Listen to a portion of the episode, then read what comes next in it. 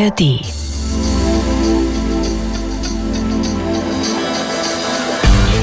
Herzlich willkommen zu Meyer Burkhardts Frauengeschichten, dem Podcast von NDR Info. Diesmal ist die Sängerin Nicole zu Gast. Am 24. April 1982 trat die 17-Jährige beim Grand Prix Eurovision de la Chanson an. Vor weltweit Millionen Fernsehzuschauern gewann sie den Wettbewerb mit ihrem Lied Ein bisschen Frieden. Danach blieb sie ein fester Bestandteil der deutschen Schlagerszene. Nach einer Brustkrebserkrankung feierte sie ein Comeback mit ihrer Tour mit dem bezeichnenden Namen Ich bin zurück. Freuen Sie sich auf das Gespräch mit Nicole. Dieses und viele andere Gespräche aus der Reihe Meyer Burkhardts Frauengeschichten finden Sie übrigens in der ARD Audiothek. Herzlich willkommen, Nicole. Hallo, freue mich. Nicole, ähm, ich bin in deinem Bundesland, das darf ich sagen, im Saarland. Und äh, ich bin seit gestern Abend hier und ähm, äh, ich bin ganz überwältigt äh, von der Herzlichkeit und der und der Direktheit auch des Saarländers. Was bedeutet dir Heimat? Was fällt dir ein, wenn ich das Wort Heimat sage? Meine Familie, meine Freunde, da bin ich aufgewachsen, da fühlt man sich wohl und äh, Heimat ist eigentlich ja der Zufluchtsort, Ja. immer wieder zurückzukommen in das gewohnte Umfeld, wo man sich geborgen fühlt, wo man aufgenommen wird und da ist die Familie, da sind eine Handvoll guter Freunde und mehr, mehr brauche ich nicht. Wenn du in Deutschland unterwegs bist und du wirst ja bald wieder in Deutschland unterwegs sein, du wirst auf Tour gehen, ähm, gibt es einen bestimmten Geruch, den du dann vermisst, wenn du in Hamburg, München, Berlin und so weiter bist? Gibt es einen bestimmten Geruch, den du vermisst, der mit Heimat zu tun hat? Ich finde, Heimat hat auch immer einen bestimmten Geruch. Natürlich äh, äh, zu Hause, der Geruch Ja. in den eigenen vier Wänden. Äh, da gibt's immer so einen gewissen Duft, den man sich auch dann auch künstlich erzeugen kann, wo man sich wohlfühlt.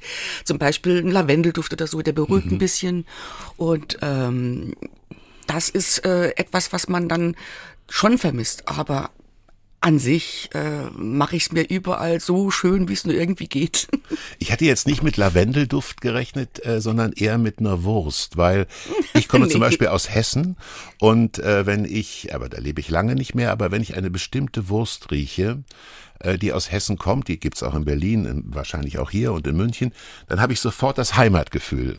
Obwohl ich heute gar nicht mehr so viel Wurst esse aus Gesundheitsgründen, aber es ist keine Wurst, die dich mit dem Saarland verbindet. Nein, Wurst nicht, eher ein Grillsteak. Also bei uns wird ja viel geschwenkt. Ne? Ja, Grill geschwenkt. Ein, ja, es gibt Ja. so ein Dr- Dreibeingestell und Ja. mit so einem Rost, äh, der schwenkbar ist. Ja. Und da legt man ein mariniertes Stück Fleisch drauf. Ja. Und das wird dann über dem Feuer geschwenkt. Ja. Mhm. Natürlich mit einer Flasche Bier. Das ist ganz wichtig. Und das ist dieser typische saarländische Grillgeruch. Ja. Aber den würde man nicht unbedingt im Winter erwarten, wenn man dann im, im Herbst auf Tournee geht. Aber das ist so ein typisch saarländischer Geruch. Der Marcel Reich-Ranitzky, der Literaturkritiker, hat gesagt, meine Heimat ist die deutsche Sprache. Ist deine Heimat nicht am Ende auch das Saarländer Platt? Ja. Und ich habe ähm, gemerkt, es gibt Worte hier, die kann man gar nicht richtig übersetzen. Nein. Ja? Ich habe zum. Beispiel eine, bei einer Redakteurin hier eine, im Büro eine Parkuhr gefunden, eine klassische Parkuhr, die man im Auto so vorne hinter den Scheibenwischer legt.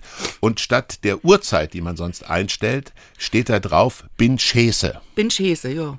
Würdest du mir für ein größeres Publikum bitte erläutern, was das heißt? Also ich bin Schäse, das heißt, ich bin Einkauf, ich bin, wie sagt man, Schlendern. Schlendern. Ja, Ich habe, du wirst es verstehen, bei Schäse zunächst an was ganz anderes ganz gedacht. anderes aber Richtung. es heißt nur, also man signalisiert dem Ich bin Polizeibeamten, jo. ich bin einfach, also lass mich in Ruhe, ich bin unterwegs. genau, Schaufenstergucke zum Beispiel. Also Ja. ich bin einfach nur Schlendern, ich bin, ja, Schäse. Das Saarland ist ein durch und durch katholisches Land. Hm. Wie gläubig bist du? Also ich bin sehr gläubig, aber keine ähm, konstante äh, Messebesucherin, also Kirchenbesucherin, weil ich denke, es ähm, muss möglich sein, wenn man den Wunsch hat, in die Kirche zu gehen, Mhm. reinzugehen und nicht, wenn man es äh, aufoktroyiert kriegt. Wenn Ja. eine Uhr- Uhrzeit da steht, sonntags morgens 10 Uhr Hochamt, da muss man hin. Nein, man muss nicht hin. Man, Ja. äh, man geht hin, wenn man die Muße hat. Und unsere Kirche ist nie verschlossen. Also man kann da jederzeit reingehen. Und ich bin eher der Typ, der bei Dunkelheit äh, nicht gesehen werden will und da reinhuscht und da den lieben Gott für sich alleine hat. ja, und auch gerne alleine ist Ja. in der Kirche. Da kann man zum Beispiel auch sehr gut Ja. in sich gehen und runterfahren auf Null und ja, so Zwiesprache, stumme Zwiesprache halten, auch stummes Gebet vielleicht auf einer großen, großen Reise, mache ich auch sehr gerne. Aber da brauche ich keine Leute, die, nee, die würden mich nur stören. Du hast äh, eben so beiläufig erwähnt, ähm, dass eure Kirchen, also die katholischen Kirchen, immer geöffnet sind.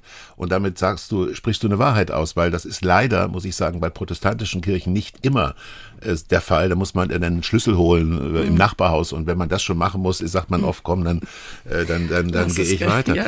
Äh, du hast eine, ein unheimlich großes Werk mittlerweile. Du hast wahnsinnig viele Songs aufgenommen. Ähm, und wenn wir jetzt nochmal zum Saarländer Platt zurückkehren und eben auch zur Religion, aber ich habe nahezu alles durchgehört, was du aufgenommen hast und bin tief beeindruckt. Aber ich habe kein einziges Lied gefunden, das mag auch mein Fehler sein, das du im Saarländer Platt gesungen hast. Nur eine Passage. Oh. Also es gibt ein Lied, das heißt Saarbrücken ist nicht weit. Ja. Und das habe ich geschrieben. Den, mein Tagesablauf von dem Moment an, wo der Wecker klingelt. Ja. Und, und ich zum Beispiel zur Fernsehsendung nach Hamburg muss. Ja. Bin mit Flieger aus von Saarbrücken startend Ja. und wieder landend. Ja, D- ja. Dann habe ich meinen Job erledigt, komme wieder zurück und am Schluss rede ich dann platt. Ja. Also, wenn der Hallberg ruft, dann bin ich bald daheim. Ja. Der Hallberg ist, glaube ich, auch dieser Berg, auf dem wir gerade sind. Auf dem wir gerade sitzen. Ja, da sitzt der saarländische Rundfunk Genau. mit einem herrlichen Blick rüber nach Frankreich. Ähm, zurück zur Musik. Aber du hast nicht in dem Sinne ein religiöses Lied aufgenommen. Oder habe ich das auch übersehen?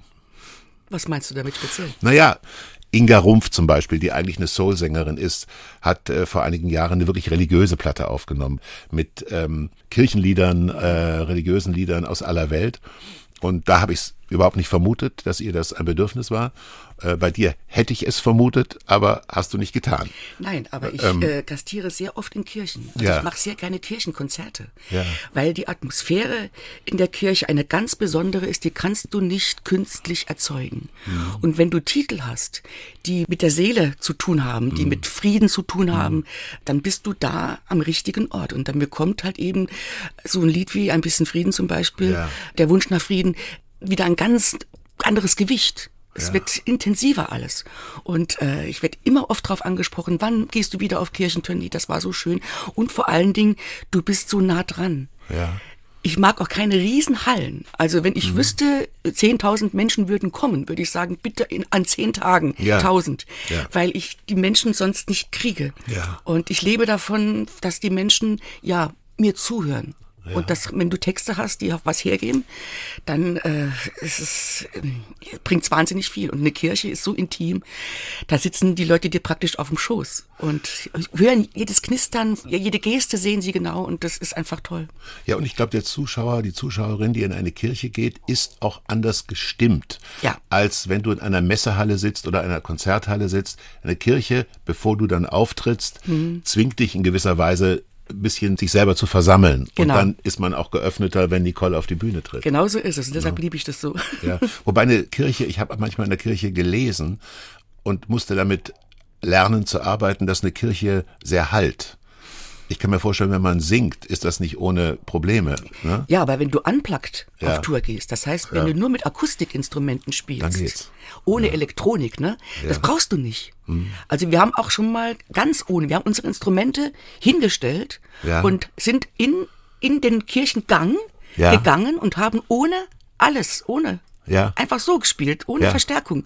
Und das hat funktioniert. Die Leute waren so geflasht, Ja. weil das auch ohne, also wenn der Strom ausfällt, es passiert gar nichts, wir spielen weiter. Ja. Und dann hast du dann nochmal äh, die Stimme natürlich Ja, klar. ganz Natur Ja, gehört. ja. Und die Kirche hat eine eigene Eigenakustik eben und dann brauchst du eben auch nicht dieses Bromborium, was du sonst brauchst, um eine große Halle zu beschallen. Und das ist einfach auch was ganz Intimes. Und das ist, äh, da trennt sich natürlich auch die Spreu vom Weizen. Das ist die Königsdisziplin. Also die, die Leute hören alles, auch jeden Fehler. Mhm. Auch jeden Fehler. Auch jeden Fehler, aber es, so soll es sein. Äh, du hast eben äh, ein bisschen Frieden erwähnt. Ich wollte das erst viel später erwähnen, mhm. aber du hast es erwähnt. Mhm. Ähm, ich hatte mal das Vergnügen, das Privileg, ein kurzes Gespräch mit Rod Stewart zu führen. Mhm. Und Rod Stewart hat in diesem Gespräch erzählt, dass er als sein erster richtig großer Hit Maggie May Anfang der 70er Jahre war, dass er ziemlich lange gebraucht hat, um sich von diesem Hit so froh er auch war, dass der passiert ist, dass er ziemlich lang gebraucht hat, um sich von diesem Hit in gewisser Weise wieder zu befreien. Und ich habe dann gefragt, warum? Und er sagte, ja, der Druck, wie wird das der zweite Song, der dritte Song, der vierte mhm. Song, wird der genauso viele Menschen erreichen? Der sei schon sehr groß gewesen. Zitat Ende. Mhm. Ging dir das mit ein bisschen Frieden genauso? Natürlich, äh, wenn man so einen überdimensionalen Erfolg landet, ja. ne, dann äh, ist es eigentlich sehr schwer zu toppen. Wenn du nach 27 Jahren zum ersten Mal für Deutschland die Eurovision gewinnst und dann mit so einem Riesenerfolg in ganz ja. Europa und darüber hinaus ja. bis nach Israel, ähm, dann ähm, macht man sich natürlich Gedanken, was soll jetzt kommen. Aber ich habe immer gesagt, okay, ähm, das ist schon mal eine ewig gehende ja. Visitenkarte. Das, das war Dieter dir, Thomas Heck, genau, der das genau. gesagt hat. Ne? Genau, ja, ja, ja. Das nimmt dir keiner diesen Sieg. Ja. Und davon wirst du ein Leben lang, wirst dich dann erinnern und äh, stolz sein auf das, was du geleistet hast. Und was jetzt noch kommt, ist eigentlich Zugabe alles. Und Hauptsache ist, du machst gute Musik mit weiter guten Texten, ähm, dass du natürlich ähm, mit ein bisschen Frieden an dem Abend 700 Millionen erreichst. Ja. Äh, das muss man sich muss mal man, vorstellen. Ja. 700 100 Millionen, Menschen. Ja. ja, das war natürlich auch diese die, die Sendung an sich in ganz Europa. Ja. Und äh, das kannst du dann ja später auch, auch gar nicht erreichen mit der Zuschauerzahl, wenn du dich nur auf Deutschland konzentrierst. Aber muss man sehr viele Kirchenkonzerte machen, bevor machen. man wieder 700. nee, also ich habe mir auch kein, nee, ich habe mir da gar ja. keinen Druck gemacht. Das ist das, was mich wirklich sehr beeindruckt hat. Du hast bei äh, Zimmerfrei, bei Götz Alsmann, hast du erzählt, dass du, äh, obwohl du eigentlich Prüfungsangst hast, dass dazu neigst, Prüfungsangst zu haben, dass du da ganz ruhig gewesen bist. Du warst gerade 17 mhm. Jahre. Und du kamst aus, wenn du mir das nachsiehst, aus einem, aus der Provinz, aus einem kleinen Richtig. Ort. Äh, du bist nicht in Berlin aufgewachsen, in München und in Hamburg, wo man das Gefühl hat, gut, das ist so eine, so eine Großstadtmädchen, mhm. die hat viel gesehen schon. Woher hast du diese ähm, Ruhe genommen? Also mein Vater hat, als ich klein war und meinen äh, ersten Gesangswettbewerb äh, mitgemacht habe, da war ich sieben und habe hab dann Soundcheck gemacht, auch, gemacht auf der Bühne und dann wollte keiner mehr antreten. Mhm. Und da hat mein Papa gesagt, bist du denn nicht aufgeregt? Ja. Und dann habe ich gesagt, also ich soll gesagt haben, ja. ähm, Papa, wenn man was kann, muss man keine Angst haben. Ja, aber es ist ja gut, aber das ist ja eigentlich so ein Satz, den sagt eine 50 Jahre alte Mutter zu ihrer 30-jährigen Tochter. Ja, das ist ja ein Satz voller Lebenserfahrung. Wo hast du das hergenommen? Ich Dein weiß. Vater wird auch sprachlos gewesen sein, ja, wahrscheinlich. Aber der ne? hat mir das immer erzählt, dass ich das ja. gesagt habe. Ich kann mich persönlich nicht mehr so genau daran erinnern, aber ich, ich soll es wohl gesagt haben. Und ähm, ich hatte immer schon, ja, ich wollte auch raus. Ja. Ich wollte Musik machen. Ich hatte meinen ersten Auftritt mit vier Jahren auf einem Arm eines französischen Offiziers beim Tag der offenen Tür in St. Wendel. Ja. Und da sang ich ein Student aus Uppsala. Ja. Das war damals gerade ein Hit. Ja. Und dann kam Applaus und von dem Moment an wusste ich, wo meine Reise hingehen wird. Ja. Und dann habe ich das verfolgt, habe dann irgendwann Akkordeon angefangen zu lernen, ja. habe dann angefangen Gitarre zu lernen, habe zehn Jahre klassisches Ballett gehabt, angefangen hier in Saarbrücken ja. im Theater im Stadttheater. Ja. Richtig harte Schule. Und ähm, ja, das war das Ziel, dass man sich auch bewegen kann. Irgendwann auf der ja. Bühne zum Beispiel. Sollte ja alles dann von Vorteil sein, was mhm. man da so macht. Ja, und dann habe ich Wettbewerbe mitgemacht und ähm, ja, du bist eigentlich einen ähnlichen Weg gegangen wie dann später Helene Fischer, die auch in einem kleinen Ort, ich glaube in Rheinland-Pfalz groß geworden ist, äh, die dann auch die harte, harte Schule gegangen ist. Du hier am Staatstheater in Saarbrücken, sie am Staatstheater in Darmstadt, glaube ich. Und ähm, der Erfolg von euch beiden gibt euch ja recht, dass Arbeit äh, gelegentlich dann auch zum Erfolg führt, nicht? Ähm, 161 Punkte hast du damals gehabt. Mhm. Äh, Israel 100. war 100 und die Schweiz 97. Mhm. Es war also ein sehr deutlicher Sieg.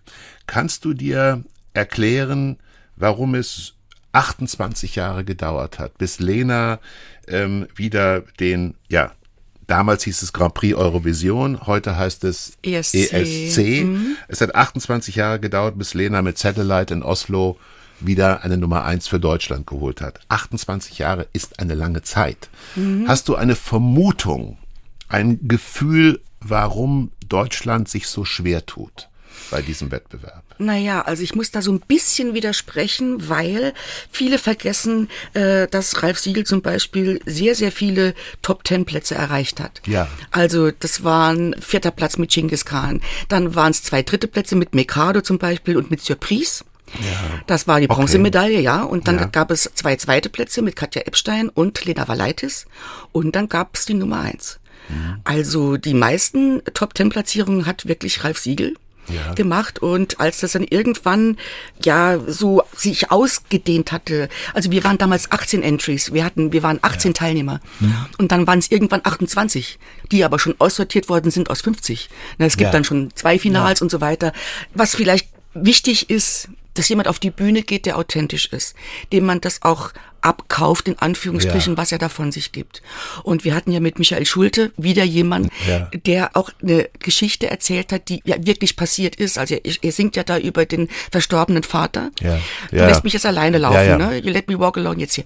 Und ähm, das, dann merken die Leute, dass er das durchlebt hat. Hm. und dass nichts gekünstelt ist.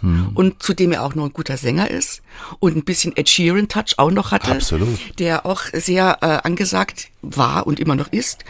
Und bei mir war halt eben das hat alles gepasst. Ja. Das war in der Zeit des Kalten Krieges, äh, der, der Aufrüstung. Falk- der Falklandkrieg. Falklandkrieg brach da auch äh, aus Falkland in und der das Zeit. Ganze fand in Harrogate, also in England statt und Ja. die Engländer hatten gerade den Falklandkrieg. Das Äh, kannst du nicht das wissen, wenn du nicht- ein Lied ein halbes Jahr vorher aufnimmst, Ja. dass gerade noch das auch noch passiert. Ja. Und da kommt ein Mädchen mit einer weißen Gitarre als Friedenssymbol. Die war ja nicht schwarz und nicht braun, sondern die war ganz bewusst weiß. Ja.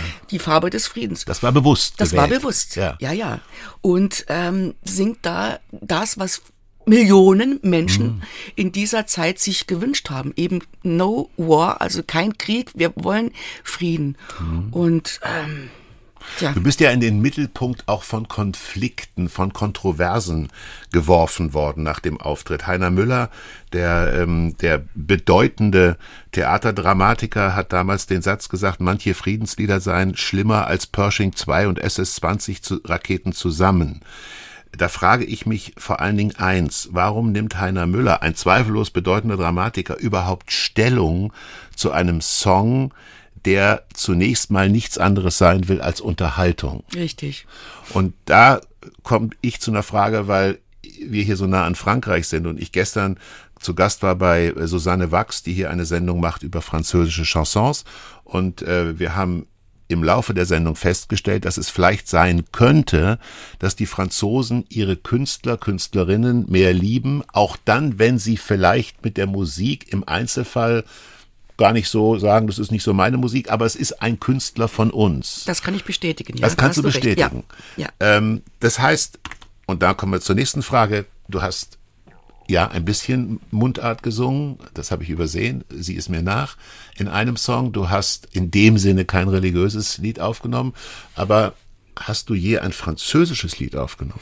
Oh ja, ich habe sogar ein ganzes Album auf Französisch produziert. Und reizt dich das, Ja. dahin auch mal zu gehen und diesen Markt für dich zu erobern? Natürlich reizt mich das. Also ich, äh, äh, Ralf hat immer gesagt, also Ralf Siegel hat immer gesagt, also du hättest die Welt erobern können. Aber ich wollte nicht. Warum nicht? Nein, ich wollte nicht ähm, aus, ausbrennen. Ja. Also ich habe immer Angst gehabt, äh, also das Wort verheizt zu werden, sagt, sagte man früher oder man sagt Mhm. Ja, das ja, heute man noch. sagt's heute noch. Ja, äh, ich deshalb habe ich auch nie ein Management gehabt. Also ich wollte nie ausgeliefert sein, dass jemand zu mir sagt, du musst dann und dann da und da auf dieser Bühne stehen. Ja. Das wollte ich immer selbst entscheiden. Und ähm, da habe ich gedacht, okay, damals ging es auch nicht. Ich hab, war ja noch äh, in der Schule. Mhm. Ich wollte unbedingt mein Abitur machen. Ich war damals zur Zeit äh, von ein bisschen Frieden in der 11. Klasse und wollte aber die 13 eben fertig machen und eben dieses Zertifikat in den Händen halten, allgemeine Hochschulreife. Ja. Ja, da, weil dann war ich gesaved, egal was passiert, du hast immer was in der Hand, mit dem du was anfangen kannst. Klar. Einen Beruf, studieren, egal irgendwas. Und ähm, Aber wolltest du, verzeih, wenn ich da dich unterbreche, wolltest du auch mal einen anderen Beruf wählen? Gab es so etwas wie einen Plan B? ja, Und das war? Das war äh, äh, Grundschullehrerin. Ja. Weil dafür hätten meine mathematischen Kenntnisse noch, Noch gereicht. ja, und ähm, aber ich bin sehr sprachaffin. Also Mhm. ich habe äh, viele Alben auch in anderen Sprachen aufgenommen. Gerade ein bisschen Frieden in Genau, in, in, in mittlerweile acht. Ja. Und ähm, auch ein ganzes äh, Album auf Englisch. Mhm. Dann, ich habe immer gesagt, reizen würde mich noch Japanisch. Ja. Weil das etwas ist, was kein Deutscher macht. Also keine Deutsche singt ein Album auf Japanisch. Ja. Weil diese Sprache ja überhaupt nichts. Die ist schwierig zu lernen. Ja, sagen, sehr wir, schwierig. sagen wir es mal so. Ja, sie ist recht, so, sie ist recht da schwierig. haben wir ja. gar nichts gemeinsam. Ja. Aber das, das reizt mich, mich in einer anderen Sprache singen zu hören. Finde ich ganz spannend. Ich finde immer es interessant, die Scorpions sind in äh, mittlerweile ja in der ganzen Welt sehr berühmt und erfolgreich äh, seit vielen Jahrzehnten, aber die waren in Japan schon berühmt, bevor sie in Deutschland richtig berühmt waren. Und die Scorpions, Klaus Meine, der Sänger, hat eine gewisse Parallele zu dir. Er hat nämlich Hannover nie verlassen, obwohl er in der Welt unterwegs ist. Und du hast äh, das Saarland nie verlassen. Mhm. Das ist wieder die Heimat, weißt du? Die Heimat, Das ja, ist die, die Heimat. Verwurzelung. Immer wieder zurückkommen. Ja.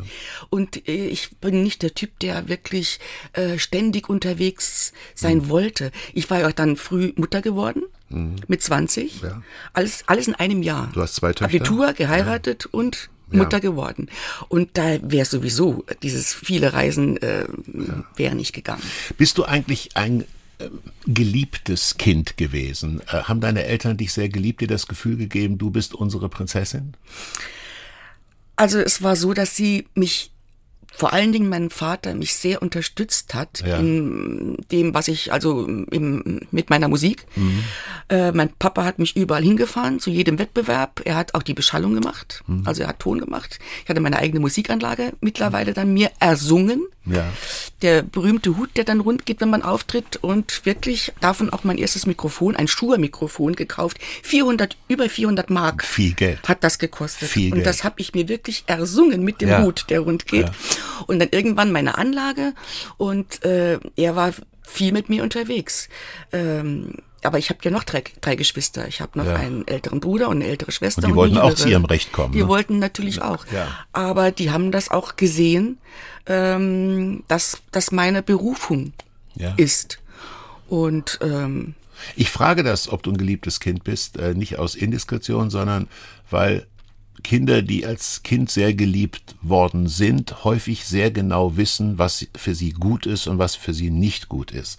Und das ist mein Eindruck äh, von dir. Wir treffen uns heute zum zweiten Mal. Man kann wirklich nicht sagen, dass wir uns gut kennen, aber wenn man sich auf das Gespräch vorbereitet, was ich getan habe, dann gewinne ich schon den Eindruck, dass du sehr genau immer gewusst hast, was ist für mich, Nicole, Nicole ist zu Gast bei meiner Burkhards Frauengeschichten, was ist für mich gut und was sollte ich besser lassen.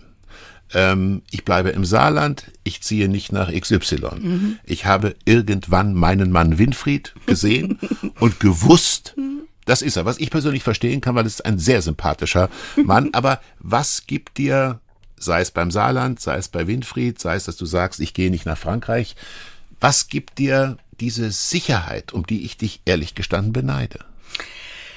Das ist immer äh, mein Bauchgefühl. Also ich habe Ja. immer auf mein Bauchgefühl vertraut und das hat mich nie getäuscht. Ich merke also sofort, wenn irgend, wenn ich Ein falscher Ton. zum Ja. Mhm. Beispiel oder wenn jemand was von mir will, äh, mach das und das und das und mach das und das und ich, da stellen sich mir so kleine Härchen, wo ich genau weiß, nein, das ist Mhm. nicht gut für mich. Also das ist dieser siebte Sinn oder wie gesagt das Bauchgefühl, was mich dann warnt. Mhm. Und äh, bin auch, ich sag mal so dem Tod schon dreimal von der Schippe gesprungen, weil ich gewisse Dinge nicht getan habe. Zum Beispiel nicht nach Thailand geflogen bin 2004, sondern nach Südafrika. Es waren zwei Urlaubsziele im Gespräch. Ja. Und mein, meine Schwägerin und Ehemann waren bei uns zu Hause und äh, wir wollten in Urlaub fahren und da, wo es warm ist, sag ich, okay, wo es warm ist, entweder Thailand oder Südafrika. Ja. Ich bin ja Südafrika-Fan und schwärme seit äh, über 20 Jahren von Kapstadt, weil ich da mal beruflich zu tun hatte und seitdem nicht mehr losgekommen bin. Und viele, die einmal da waren, können das bestätigen. Ja. Ich kann's und, verstehen. Ja. Und dann haben wir da gesessen und Prospekte da, Thailand und Kapstadt hatte ich schon genug erzählt. Und äh, und dann sagte mein Schwager, äh, du bist jetzt so hier auf Afrika-Trip. Also Thailand können wir immer noch machen. Wir machen Afrika. Und dann habe ich das Prospekt genommen und habe es in den Müll geworfen. Wir wären dort gewesen. am zweiten Weihnachtstag, genau dort. Als der Tsunami kam. Ja. Ja. Ja. Hast du das Gefühl, du bist göttlich beschützt? Ja. Obwohl du, da kommen wir noch drauf, auch einige Herausforderungen vom lieben Gott ja, gestellt also, bekommen hast. Ja, also ich habe immer gesagt, der liebe Gott hat's gut mit mir gemeint, äh, Ja. bis ich dann 56 geworden bin, wo ich dann zum ersten Mal ein bisschen gezweifelt habe. Äh, Da kommen wir wahrscheinlich noch drauf. Ja. Aber äh, ich habe immer gesagt, ich habe in meinem Leben so viel Glück gehabt. Äh, ich habe eine gesunde Familie. Ich habe meinen Beruf, mein Hobby zum Beruf machen dürfen. Auch da sehr erfolgreich. Äh, ein schönes Haus. Äh, tolle Kinder, also Schulabschluss, alles gut. Alles stimmt. Alles stimmt. Ja. Mhm. Und ähm, dann bin ich irgendwann beim, äh, beim Papst gelandet, weil ich da äh, hin wollte, weil unsere erste Enkeltochter unterwegs war. Das war ich, noch der deutsche Papst. ja, das war unserer, Ja. genau, Benedikt. Benedikt, ja. Und bin dahin und habe dann dort vor Ort noch in so einem Souvenirladen einen silbernen Schutzengel Mhm. gekauft und habe gedacht, so, den lässt du jetzt segnen für die Mhm. erste Enkeltochter. Es sollten ja noch eine kommen. Und ähm, habe dann alles, was mir wichtig war, mein Ehering, meine, meine Kette mit dem Kreuz, mein Wolfszahn, mein Glücksbringer aus der Mongolei, habe alles so in die Hände gelegt und habe es ihm so hingehalten Ja. und habe gesagt, äh, können Sie das bitte für mich segnen Ja. und wenn es geht, mich auch noch. Ja. Auch den hat- Wolfszahn. Auf den Wolfszahn, Ja. genau. Alles, was ich in der Hand hatte. Ja. Und dann hat er mich also äh, gesegnet, ein Kreuz auf die Stirn gemacht und ich bin da raus und habe gesagt, so, jetzt kann mir nichts mehr passieren. Und wenn mir was Schlimmes widerfahren sollte, wird es ein gutes Ende nehmen. Ja, und so kam es. Und so kam es. Gänsehaut. Nicole, ich gehe nochmal zurück in deine Schulzeit. Ähm, ich versetze mich jetzt in die Rolle eines Klassenkameraden von dir.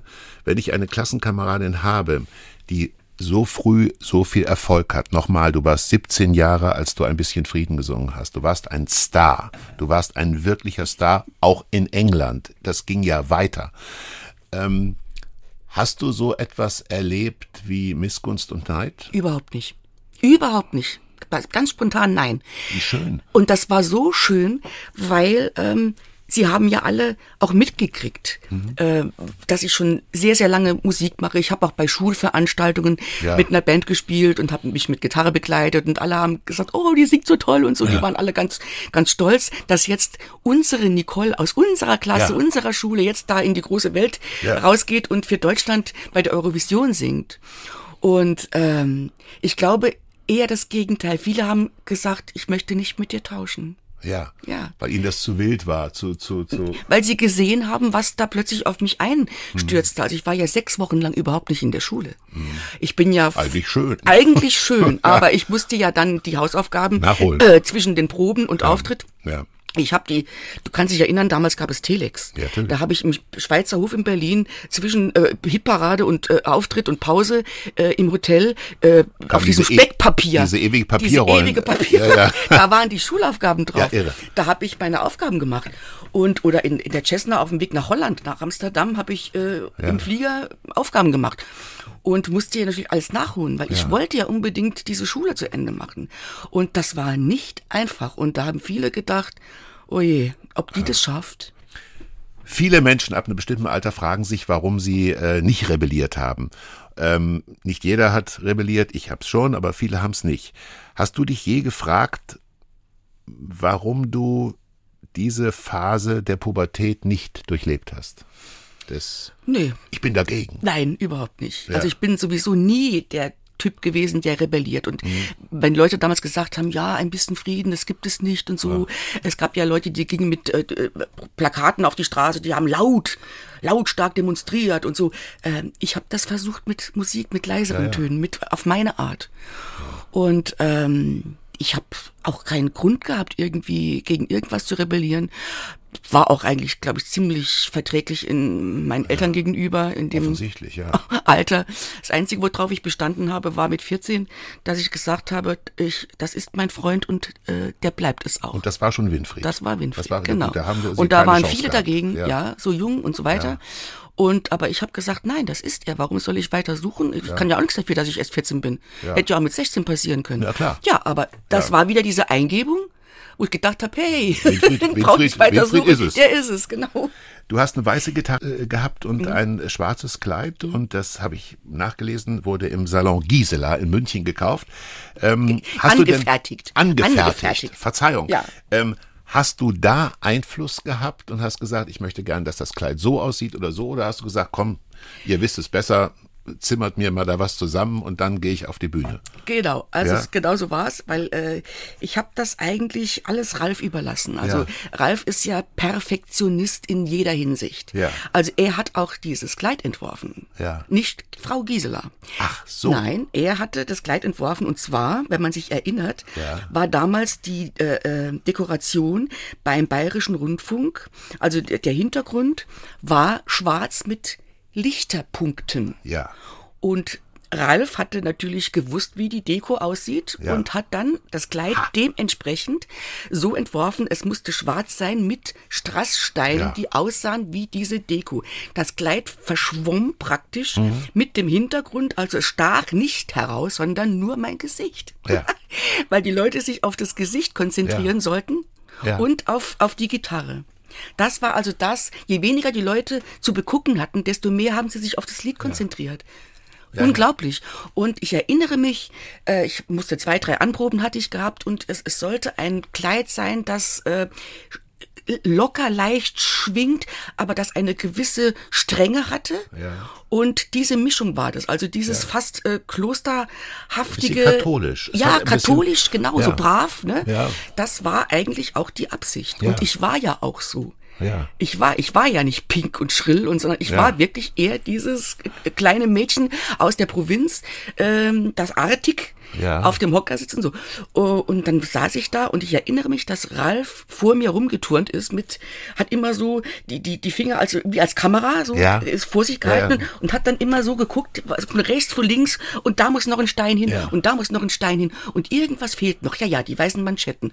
Und so musste Frau Gisela, hatte alle, alle Hand voll zu tun und hat jeden einzelnen Stein von Hand draufgenäht, bis Ralf zufrieden war. Und es gab noch die Diskussion, machen wir Stiefel oder machen wir Sandalettchen? Mhm. Ja.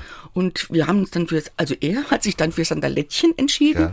weil die Stiefel zu wuchtig waren und es waren Sitz Sandalettchen. Man Ja. konnte also in diesen Stilettos nicht laufen. Ja, also das habe ich von Barbara Schöneberger auch gelernt. Es gibt Sitzschuhe Ja. bei Frauen. Ja, gibt es gibt es. Sitzschuhe, aber da ist oder Stehschuhe, aber Ja, es gibt kein, es gibt Laufschuhe, Es gibt aber Laufschuhe. das war in diesem Falle eben nicht so. Und man trug mir die Schuhe bis zu meinem Hocker hinterher. Alex Vaupel war für drei Dinge zuständig, für die Gitarre, für das Plektrum und für die Schuhe. Du hast eben Südafrika erwähnt. Wenn du, äh, ich weiß, da dein Herz gehört Winfried, deinem Mann und Südafrika Mhm. in der Reihenfolge. Was ist es, wenn du in Südafrika bist, was du vorfindest, was du hier nicht hast? Eine Magie. Ja, Es ist, es ist ganz viel. Also als ich zum ersten Mal meinen Fuß auf dieses, auf den Boden Ja. äh, setzte, als ich aus dem Flieger stieg mit meiner Betreuung, mit Tanja damals, äh, habe ich die an die Hand gefasst. Tanja, ich, ich muss mich jetzt gerade irgendwie, hier passiert was gerade mit mir. Ja. Ich weiß nicht, was es ist, aber ich hatte sofort dieses Gefühl, schon mal da, das Heimische. Ja. Heimat irgendwie. Du- du warst Komisch. schon mal ich da. war schon mal da, keine Ahnung. Und wir sind ins Hotel gefahren und ich habe gesagt, wir gehen jetzt um die Ecke was trinken. Dann sagt, du weißt doch gar nicht, wo wir sind. Und dann sage ich, komm mit. Und dann habe ich dir die Hand genommen, sind um die Ecke, da war, da war ein Café, da haben wir uns hingesetzt. Ja. Und ich habe Postkarten geschrieben. Postkarten. Ja, das tue ich auch. Noch. Ansichtskarten. Ja, Mach ich heute Ansichtskarten. noch. Mach ich heute Und noch. ähm, ich habe dann irgendwie dieses, dieses das Licht kann man nicht beschreiben, so, es ist golden. Äh, deshalb werden auch so viele Fotoproduktionen da unten Mhm. ja, gemacht. Werbefilme und so weiter. Werbefilme, Ganz alles viel, Südafrika. Mhm. weil das, du das Licht gar nicht erzeugen kannst künstlich. Und die Menschen, alles sind so offen. Es ist unkompliziert. Äh, du findest sofort Anschluss.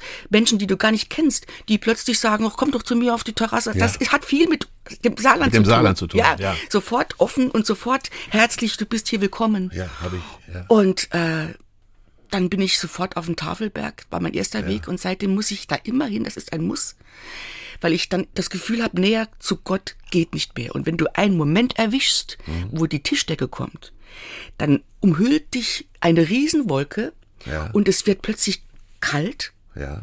Und du denkst, und du, es wird äh, äh, lautlos. Ja. Also du hörst dann auch nichts mehr. Keine Japaner, die äh, mit einem Fotoapparat, äh, es wird ganz still. Mhm. Und dann denkst du, wow, so ein göttlicher Moment. Und dann geht die, geht die Wolke weg und alles ist wieder schön und so. Und dann denkst du, wow, so einen Moment erleben nur die, die den Tafelberg mögen und umgekehrt. Das man sagt man, also wenn der Tafelberg dich mag. nicht mag, dann nicht. Du hast eben mit einem beiläufig nur gesagt, vielleicht habe ich da schon mal gelebt. Würdest du sagen, dass dein Glaube dich dazu führt, dass man noch mal lebt? Ja, ich denke ja? schon. Glaubst du an eine Wiedergeburt? Ja. Ja? Ja. In anderer Form? in einem anderer anderer- Form, weil es ist sonst nicht zu erklären. Ja. Also ich habe auch, als ich in Japan war zum Beispiel, äh, ich bin da aufgetreten beim Tokyo Festival mit einem Song, der dann Zweiter geworden ist. Äh, so viele Lieder sind in mir, wunderschönes Lied, ein Chanson.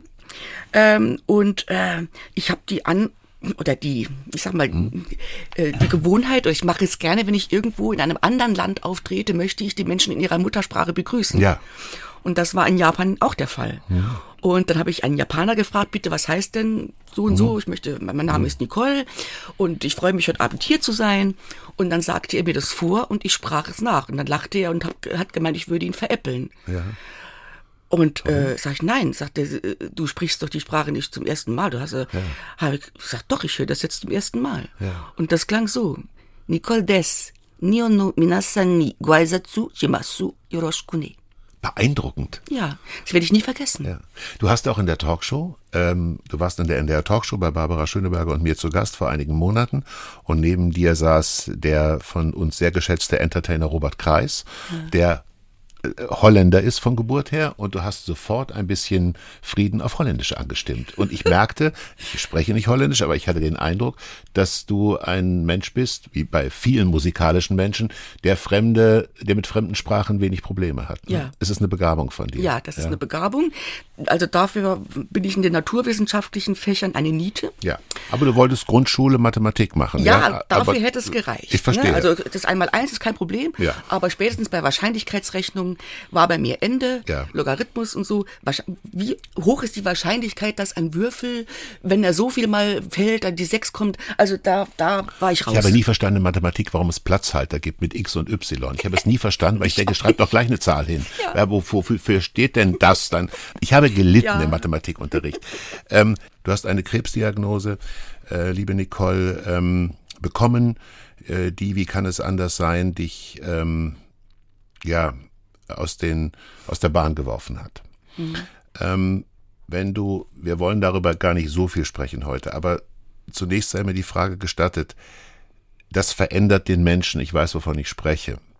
Guckst du auf dein Repertoire heute anders und sagst dir manchmal, Mensch, den Song hätte ich vielleicht nicht machen sollen oder bist du mit dir fein und sagst, das war dieser Lebensabschnitt, aber ich mache jetzt vielleicht auch ein paar andere Sachen oder manche Dinge anders mit dem Bewusstsein, ähm, naja, der liebe Gott hat mich schon mal im Fokus. Ähm, es ist erstaunlich, dass ich vor der Krebsdiagnose ein Album herausgebracht habe mit einem Titel, der drauf war, der hieß Gerne am Leben. Dann hat Heinz Rudolf Kunze für mich äh, getextet. Dein enger Freund. Ja, mein großer Bruder. Ja, dein großer Bruder.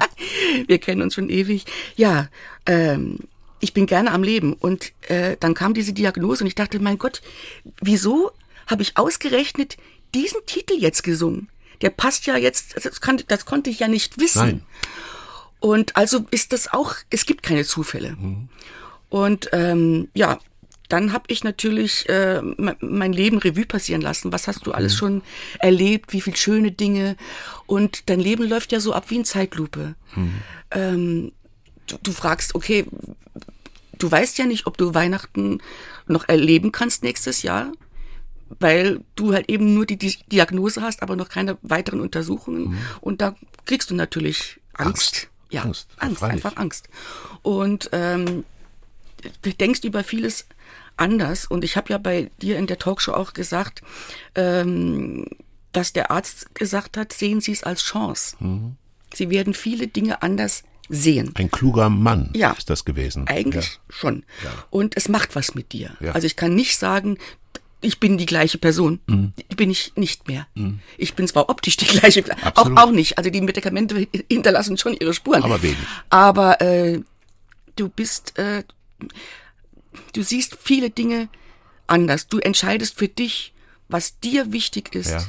Und ich, ich bin es, die zählt. Ja. Und ich tue jetzt was für mich, was mir gut tut. Ja. Das ist richtig, was mir gut tut. Nur Ja. noch, was mir gut tut. Ja. Und dann wirst du merken, äh, dass du viele, dass du viel freier wirst. Ja. Du wirst freier, du bist, ja, weiß ich nicht. Hast du ein größeres Talent seit der Diagnose? Hast du ein größeres Talent, liebe Nicole, zum Glücklichsein? Ja. Ja. Ja, ich genieße jeden Augenblick und bin auch dankbar, dass der liebe Gott halt doch Ja. Mhm. es gut mit mir gemeint hat. Da bin ich wieder bei dem Punkt, wo ich sage, egal wie schlimm, was mir Schlimmes widerfährt, ich habe den festen Glauben, dass es gut ausgeht. Glauben heißt nicht wissen, aber deshalb glaube ich ja. Ja.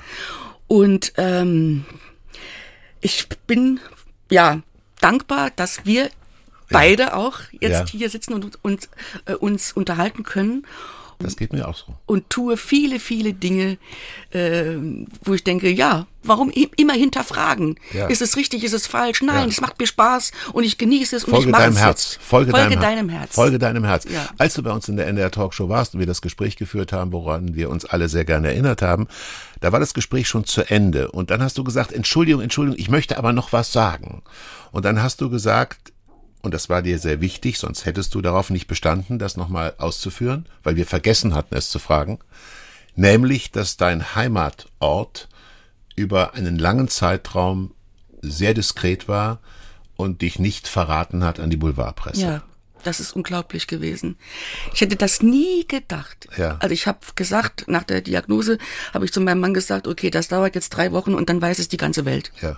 Weil wenn du eine Person des öffentlichen Interesses bist, Ist es ne? so. aber es war Corona-Zeit. Ja. Es hat auch nicht gleich jemand Verdacht geschöpft. Ja. Also ich habe alle gab ja nichts zum Auftreten. Es gab kein Fernsehen, es gab Ja. äh, keine Konzerte. Es war ja tot alles, Ja. ne? Glück im Unglück. Ja, da, Ja. die hat Corona hat mir da wirklich in die Hände gespielt. Äh, es schöpfte auch keiner Verdacht, dass ich also diese Fernsehsendung und das nicht gemacht habe. Und irgendwann wusste natürlich das ganze Dorf Bescheid. Und es hat niemanden, aber auch wirklich niemanden gegeben, der mich für Geld verraten, verkauft hat. Ein Judas, ne, hat man immer. Immer, ja. Aber in diesem Falle nicht. Und das war so unfassbar, dass ein Jahr und drei Monate es gedauert hat, bis ich dann einen Anruf von der Bildzeitung bekam. Ja, wir wissen, dass, äh, dass Sie an Brustkrebs erkrankt sind. Sag ich, ach, das ist ja interessant. Ich weiß es schon über ein Jahr. Ja. Also einer hat's dann aber doch irgendwann. Einer irgendwann. Ja. Aber mein Gott, Ich habe deinen Mann vorhin kennengelernt. Ich habe ihn schon mal kennengelernt in Hamburg. Ähm, es ist ja so eine Erfahrung, wenn ein Ehepartner oder eine Ehepartnerin selber gesund ist, aber mit einem schwer erkrankten Partner über einen langen Zeitraum verheiratet ist, dann fragt niemand den Gesunden, wie geht's dir eigentlich? Ist das auch eine Situation, mit der dein Mann klarkommen musste? Keiner fragt mehr, Winfried, wie geht's dir? Alle fragen nur, Winfried, wie geht's Nicole? das ist natürlich in erster Linie so, dass jeder nach, nach dem Patienten fragt. Eben. Aber es, äh, was ist mit den anderen Familienmitgliedern? Was Ja. ist mit den Kindern? Natürlich. Was ist mit dem Mann, Ja. der mit ansehen muss, ähm, wie der Partner seine Haare verliert? Ja. Etwas, was ich ja, war ja mein Markenzeichen, lange Haare. Mhm. Ja. Und wenn man dann durch die Chemo natürlich ähm, krank wird, also man, Ja. Mhm. man wird ja vergiftet. Und es gibt so viele Nebenwirkungen, ähm, die. Ach, ich will das gar nicht alles aufzählen. Aber das, was man am, am meisten natürlich am ehesten sieht, ist der Haarverlust. Hm. Und wenn, wenn der Partner weiß, wie viel einem anderen Menschen diese Haarpracht bedeutet hat und Ja. das plötzlich weg Ja, ist ja. und der leidet ja mit Ja. und der hat ja auch Angst. Natürlich. Der hat die er Angst, aber nicht zeigen darf. Nein, der ja. hat Angst, den Partner zu verlieren, weil er ja, Ja. auch nicht weiß, schlägt es an oder es gibt, geht ja auch in die andere Richtung. Es geht, es gibt nach links und oder nach rechts. In der Mitte gibt es nichts. Und das eben, auch die Kinder, die hatten ja auch Angst. Und ich, äh, meine älteste Tochter, die Marie-Claire, ähm, die hat alles, alles gemacht, damit es mir gut geht. Ja. Die hat mich versorgt. Die hat mir Cocktails extra, gibt ja so Cocktails, die man trinken muss, so Vitamincocktails, Ja. die einen aufbauen. Ja. Und Mama, du musst das, du musst das, du denk dran, dass die Zahnbürste, dass du die nur eine Woche benutzt. Also es gibt ja viele Dinge, äh, die, die betroffen sind, wissen genau, wovon ich rede. Das braucht man gar nicht alles aufzählen. Aber die leiden ja mit. Mhm. Und die dürfen es eigentlich nicht zeigen. Und ich habe gesagt, also ich weine ab heute keine einzige Träne mehr. Ich kämpfe. Du bist eine Kämpferin und ähm, es ist guter Brauch bei Meyer Burkhardts Frauengeschichten, dass auch immer ein Rod Stewart Song gespielt wird. Heute ist Nicole unser Gast und Nicole ist zweifellos eine Kämpferin. Und Rod Stewart hat vor langer, langer Zeit mal einen Song gemacht, äh, der ähm, war einem kanadischen jungen Mann gewidmet, der an Krebs erkrankt war und der einmal durch Kanada gelaufen ist. Und während er gelaufen ist, hat er Geld eingesammelt ähm, zur Bekämpfung von Krebs in Kanada. Und äh, Rod Stewart war davon so beeindruckt, dass er ihm einen Song gewidmet hat. Und der Song heißt Never Give Up on a Dream.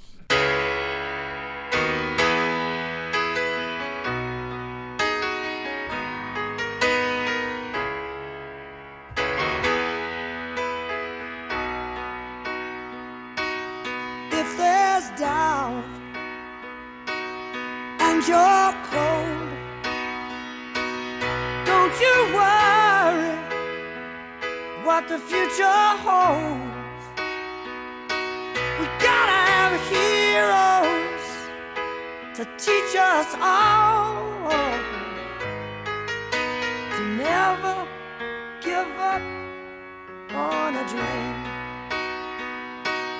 Claim the road, touch the sun. No false on earth.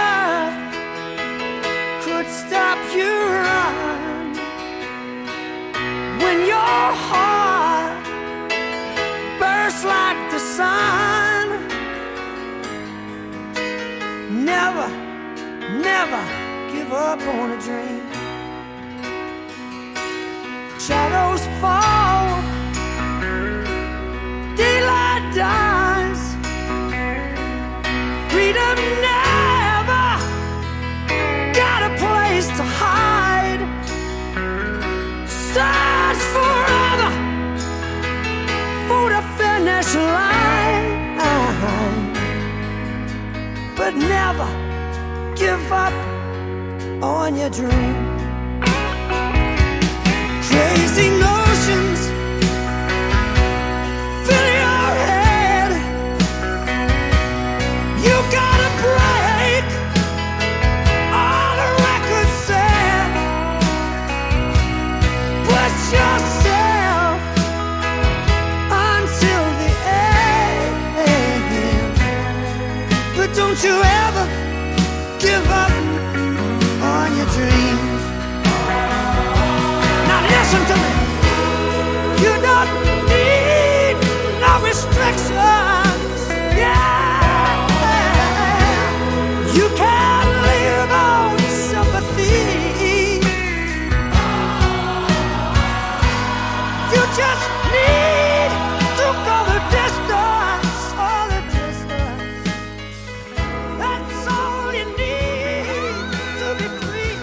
Rod Stewart hat gesungen für Sie, meine Damen und Herren, Never Give Up on a Dream und natürlich auch für Nicole. Wir nehmen das Gespräch im Saarland auf, dem Heimatbundesland von Nicole. Und wir haben eben, während Rod Stewart sang, nochmal über die Formulierung äh, nachgedacht, ein bisschen Frieden, wie das entstanden ist. Und äh, vielleicht magst du das nochmal erzählen, ähm, liebe Nicole? Also der Ralf hat damals gesagt, lass uns einen Friedenssong schreiben ja. in der heutigen Zeit, ja. äh, Zeitgeist treffen. Und äh, wir trafen uns dann in seinem Büro und Bernd Meinunger, der Texter, war zugegen, ja. sein langjähriger Freund. Die haben übrigens am gleichen Tag Geburtstag. Ja. und Ralf sagte, es muss ein bisschen davon sein, ein bisschen davon und ein bisschen davon. Und äh, dann sagte Bernd irgendwann sichtlich genervt, sagte Ralf, du hast jetzt schon 20 Mal ein bisschen gesagt. Ja. Dann lass uns doch ein bisschen Frieden machen. Ja. Und so ist dieses Lied so entsteht entstanden. Ein, so entsteht ein Welthit. Und dann hat er einen Text geschrieben und bin ins Studio gegangen. Mhm. Damals gab es noch Glasscheiben, hinter denen man gesungen hatte und ähm, habe das Lied einmal durchgesungen. Und es war im Kasten. Einmal durchgesungen und Conny, unser Tonmeister, hatte dann den äh, Knopf gedrückt, damit ich mithören konnte, was da sich drüben abspielt. Aber das hat, hat der Ralf nicht gewusst. Also konnte ich die Reaktion nicht nur sehen, sondern auch hören. Ja. Und Ralf sprang auf von seinem Sitz, ja. hat angefangen zu heulen und lief raus und stammelte nur noch, damit gewinnen wir die Eurovision. Ralf Siegel. Ja. ja. ähm, du gehst äh, wieder auf Tour. Mhm. Und du gehst auf Tour ähm, mit Konzertveranstaltern, die ich sehr schätze, Hypertension, Ähm, Christian Thiel und Irene Botschwiner, ich darf die Namen ruhig erwähnen, die kommen eigentlich aus der Rockmusik. Mhm. Deren letzter großer Coup war Albert Hammond. Albert Hammond, ja. Und äh, vorher haben sie einige andere Rockbands gemacht, die, ähm, äh, die, man, die man kennt und die international berühmt sind. Ähm, auf die Frage an die beiden, warum arbeitet ihr mit Nicole, haben sie gesagt, wir möchten diese Sängerin jetzt mal wirklich mit einer eigenen Band durch Deutschland schicken und ihr wirklich das Gefühl geben, was vielleicht in dem Sinne so nie so ausgeprägt war, wie es hätte ausgeprägt sein können. Das ist eine Musikerin, eine Entertainerin, die einen Abend gestalten kann. Mhm. Hast du Lampenfieber? Ich habe immer Lampenfieber, vor ja. allen Dingen bei Premieren. Also, ja. äh, weil du weißt ja nicht, wie kommt es an jetzt, was du dir ausge ausgedacht hast, von der Titelauswahl oder auch von ähm, mhm. dem, was du so von mhm. dir gibst oder so. Aber ich bin eigentlich, wenn ich mal draußen bin, ja. dann, also fünf vor acht darf mich keiner ansprechen. Mhm. Was ja. passiert in den fünf Minuten? Dann wechselt sich Panik mit Fluchtgedanken ab. Ja. Ich suche das Toilettenschild, ja. obwohl ich gerade war. Ja, schließt von innen ab und hast die Fantasie, hier komme ich die nächsten zwölf Stunden nicht und raus. Und denke, warum tust du dir das an? Und dann gehst du raus und du siehst diese Menschen, die so dankbar sind und vor allen Dingen auch jetzt wahnsinnig dankbar sind, dass ich zurück bin. So mhm. heißt natürlich auch die Tournee, ich bin zurück. ich bin zurück. Das Motto. Und du siehst, sie, sie klatschen dich fünf vor acht raus. Ja. Und das, da kriegst du so eine Gänsehaut. Äh, das ist noch, noch verstärkter als sonst durch, durch eben diese Geschichte da, die mir widerfahren ja. ist, weil sie unendlich froh sind. Das schreiben mir auch ganz viele, dass du, dass du gesund bist und ja. wieder auf Ton. Wir haben dich so vermisst und so. Ja. Und das ist so, da, da, da krieg ich so Pipi ins Auge. Also ich, da, bei dem letzten Auftritt, wo ich ein Konzert gegeben habe, das kann man gar nicht beschreiben. Die haben nicht aufgehört und ich musste ja. das Programm unterbrechen und habe so angefangen zu heulen, ja. weil mir das so gut getan hat. Ja. Hast du Angst, dass die Stimme funktioniert? Das ist ja immer die große Angst einer jeden Sängerin und eine Krankheit mit Medikamenten macht ja unter Umständen auch was mit der Stimme. Ja, also es ist das Schlimmste für mich, also für alle anderen Künstler wahrscheinlich auch, wenn plötzlich die Stimme weggeht ja. am Tag, wo du auftreten musst. Und das passiert meistens genau dann. Mhm. Ne? Ganzes Jahr hast du keine Erkältung, mhm. aber wenn du auftreten musst, merkst du, wie der Hals anspielt ja. und du keinen Ton mehr ja, rauskriegst. Herrlich. Und dann hilft ja. leider nur noch die, die Keule, mhm. Cortison, weil dann mhm. geht's relativ, also intravenös, das muss also wirklich dann flott gehen. Ja, ja. Und das dauert dann so dreieinhalb bis vier Stunden, bis man wieder singen kann. Das kann man einmal machen. Mhm. Das ist wirklich der Notfall. Ja. Aber ansonsten ähm, ist natürlich, äh, wenn ein Künstler nicht 100% fit ist, also ich, ich ja. wird's dann ganz schlecht. Ja. Bereitest du dich darauf vor? Machst du Sport? Machst du Fitness? Wie, wie, ich meine, einen Abend durchzustehen ist was anderes als bei Silbereisen zwei ein, Songs zu singen. Song, genau. Äh, genau.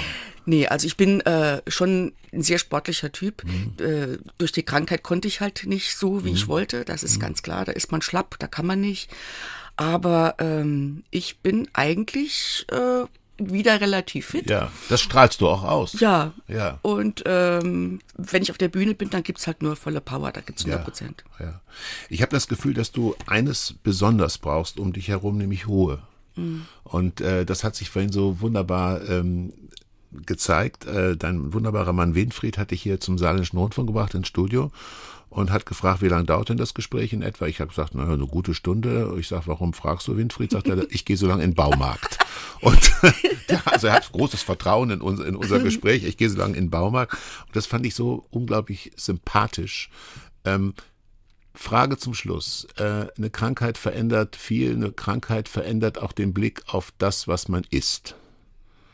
Hast du deine, ich meine, das Saarland ist fast schon Frankreich. Hier weiß man zu feiern, hier weiß man zu essen, hier weiß man zu trinken. Äh, ein Saarländer, der nicht genussfähig ist, den gibt's glaube ich nicht. Nee, ich den, kenne den, wenige. Den wollen wir auch nicht kennenlernen. Aber hast du, hast du ähm, zum Beispiel Catering, während du unterwegs bist auf der, auf, auf der Bühne, ähm, auf Tournee, hast du was verändert an deiner äh, zuckerfrei heißt das, dass du sehr zuckerfrei unterwegs bist. Ich bin jetzt. zuckerfrei unterwegs. Das ja. heißt aber nicht, dass die Musiker äh, kein, ja. keine Schokolade ja. irgendwo kriegen. Nee, also ich, wenn ich gefragt werde, was, was soll ins Catering, da andere haben so Sonderwünsche, die möchten dann 40 Jahre alten Cognac oder was weiß ich. Also äh, ich sag immer, du, ähm, für mich reicht ein Salatblättchen nach dem Auftritt Und ähm, für die Musiker, also wir sind total anspruchslos. Ja. Äh, Es reicht Reis mit einem Curry oder was weiß ich. Äh, wir sind da wirklich nicht so sehr bescheiden. Ja. Nein, ich, meine Frage zielt ja eigentlich in die Richtung, hast du, wenn du frühstückst, Mittag isst, Abend isst, ist diese Krankheit immer da? Also hast du das Gefühl, ich muss ein bisschen aufpassen oder steht abends der Wein auf dem Tisch? Es steht abends der Wein auf dem Tisch. Und das hat auch der Arzt zu mir damals gesagt, Ja. als ich die letzte Bestrahlung hatte. Ja. Ähm, da flossen auch Tränen. Er Ja. hat gesagt, wir wissen, was Sie jetzt durchgemacht haben. Sie haben es überstanden. Ja. Und ähm, da habe ich zu ihm gesagt, wissen Sie was, Herr Professor, ich glaube, heute Abend machen wir eine Flasche auf. Ja. Und dann sagt er, das wäre mein Vorschlag gewesen. Ja. Was für ein wunderbarer Arzt war das. Wunderbar. Gib mir gelegentlich die Adresse. Gönnen Sie sich was. Und was für ein wunderbarer Gast bist du gewesen, liebe Nicole. Ich bin so gerne ins Saarland gekommen, hier zum Saarländischen Rundfunk, um dich zu treffen in deinem Bundesland. Und es war ein wunderbares Gespräch, was mich sehr berührt hat. Und ich verbinde das mit einer Einladung, möglichst bald wieder zurück in die NDR Talkshow zu kommen. Sehr, sehr gerne. Vielen Dank, liebe Nicole. Dankeschön.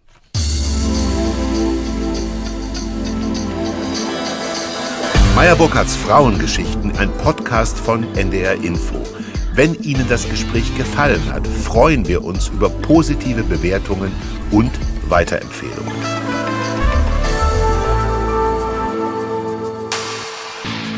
Peter Gabriel schafft es in seinen Songs irgendwie eine einzigartige Intensität hinzubekommen. Wie macht er das? Genialität, ehrlich gesagt. Unglaublich konzentriert, sehr ernsthaft, sehr große Vision, wie sein Klang sein soll, sehr große rhythmische Nähe und große Emotionalität. Das, das spürt man aus dieser Musik.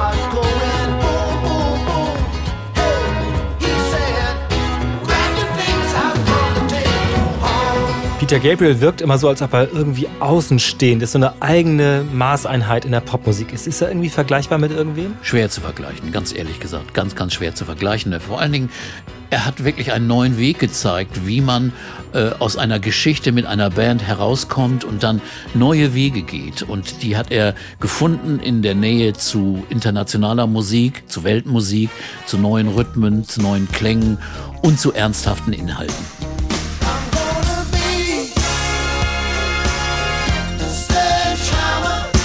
Wenn man Peter Gabriels Weg nachzeichnet, dann fällt auf, dass er gar nicht so oft neue Alben macht. Wieso hat er immer noch so eine Präsenz? Weil er so gut ist? Ja, er ist einfach so einzigartig und äh, So ist, ist ein legendäres Album, sicherlich eines der besten, die je gemacht wurden. Das ist einfach dauerhaft und zeitlos. Deswegen ist er auch als prägende Figur da. Nicht nur als Musiker, sondern auch als Persönlichkeit, als, als moralische und auch humanistische Instanz. Reden wir über Musik. Hört mal rein bei Urban Pop. Der Musiktalk mit Peter Urban. Ab sofort in der ARD Audiothek. ARD